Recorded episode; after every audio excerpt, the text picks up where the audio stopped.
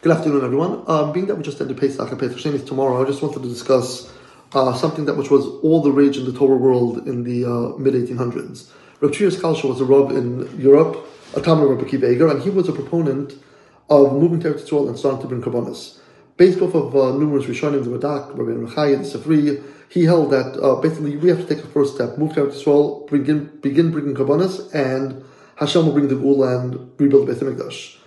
Um, the Kaftor Vaferach brings down actually Ben Michel Paris, who wanted to do the same thing. Rabbi Yaakov Emden discusses it um, more academically, but it, it, was something that was discussed throughout history. But in the 1800s, it really came to uh, came to a head.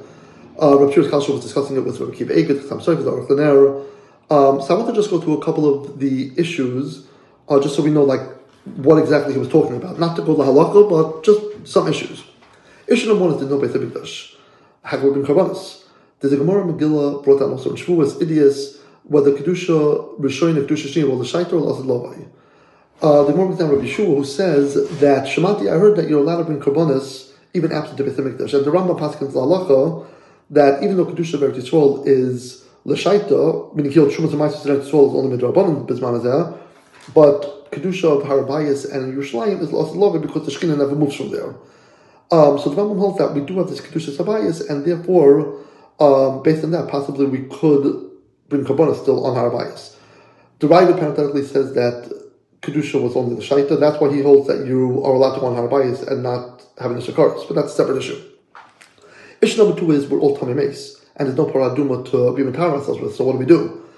There's a famous concept, one of the most famous concepts in Shas, um, is Tumah Huchu B'Tibur, Tumah. That if Roy Klai is B'Tumah, you can bring Kabbalah Tibur B'Tumah.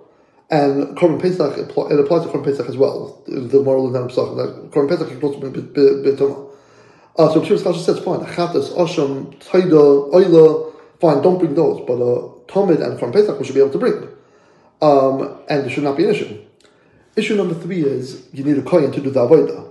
Meaning shchita is, is mutter bizarre, but the uh, halachas week Kabbalah has to be done with the kohen. And we don't, even if you have a guy named Katz, Cohen, whatever, he's not a Kohen Miyuchas.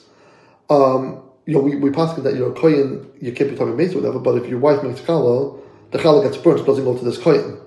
So what do we do? So, Rabbi Shir had a big kiddush that nowadays, being that there's no way to ascertain, we could use the principles of Roiv and Chazaka. Father, grandfather was a Kohen, this guy could be a Kohen as well. Um, even though the Gemara specifically says we don't go with those concepts, that's only if you have a kohen miyuchas. You don't go and look for another kohen through these principles of roy chazaka. But absent a, a kohen miyuchas, you could use it. Um, the next issue is the big kahuna. The big kahuna, the kohen needs to wear an abnet which has tchelas. Now I wear tchelas on my tzitzis, but um, people obviously don't hold that uh, uh, uh which tchelas is correct. Um, however, Rabbi uh, the the, um, the Rambam brings down that the tchelas of the abnet just has to be the color blue. It doesn't have to come from the chilazon. So that won't be an issue. Ultimately, though, some of the begadim have argama, which we always touch as purple wool, but it's a machlok if it's purple or red, and that we really don't know the issue, what, what the correct color is. Therefore, that would ultimately be a fatal flaw in this. Um, and we don't, we, Rabbi Shir didn't have an answer for that. Uh, issue number five is Kabbalah Siva come from Machtas Shekel. We don't have Machtas Shekel. However, Rabbi Yaakov said that there's a sheet in the Gemara that one person could sponsor the Machtas Shekel for public, for public funds. So if we find some gvir to do it, we should be covered, and that would not be an issue. In any event, Rabbi said that even if you don't hold to that, fine, don't bring a korban tomit, but a korban pesach should certainly be able to be brought. Uh, issue number six is that the mizbeach has to be in a very specific place in the Beit Hamikdash. In both the first Beit Hamikdash and the second Beit Hamikdash, um, a Navi was required to tell us where to put this where to put the Mizbeach in the Beit Hamikdash, which obviously we don't have nowadays.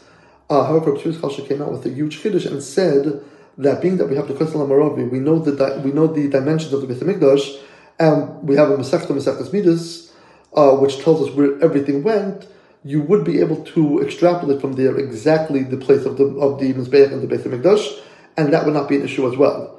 So those are the six major, major issues. I went through it obviously very quickly. We're under time constraints.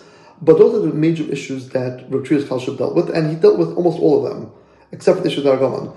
um, At the end of the day, Rabbi Akiva Eiger was, I guess, getting older. He passed along the, the give and take to the Chassam Sofer son-in-law. The Chassam Sofer was actually, apparently, it seems from Mishtuva, willing to go ahead with it. He sent some people to Eretz Yisrael to check out the situation, and when they came back, they said that the Waqf, which controlled Harabayas, to this day actually, um, would never allow Jews to go under and, and, and bring Korban. So that's why the issue basically fell to the wayside. Um, just to, to end off, in um, after the Six Day War in 1967, the Lubavitcher Rebbe actually counseled his people not to be within 15 mil of, Har- of Harabayas on Erev Pesach, because he held, based on all this, that the issue, that the Chiyuv might actually come on. So you have to be 15 mil away in order to be B'der Kuchoika and not be Chayev um, and a Korban Pesach and have an Ishakaris. Um, in any event, I hope this was uh, helpful, and we should all daven that we should um, be zoichet to move to Eretz Yisrael, bring kabbanas, and bring the of Amen.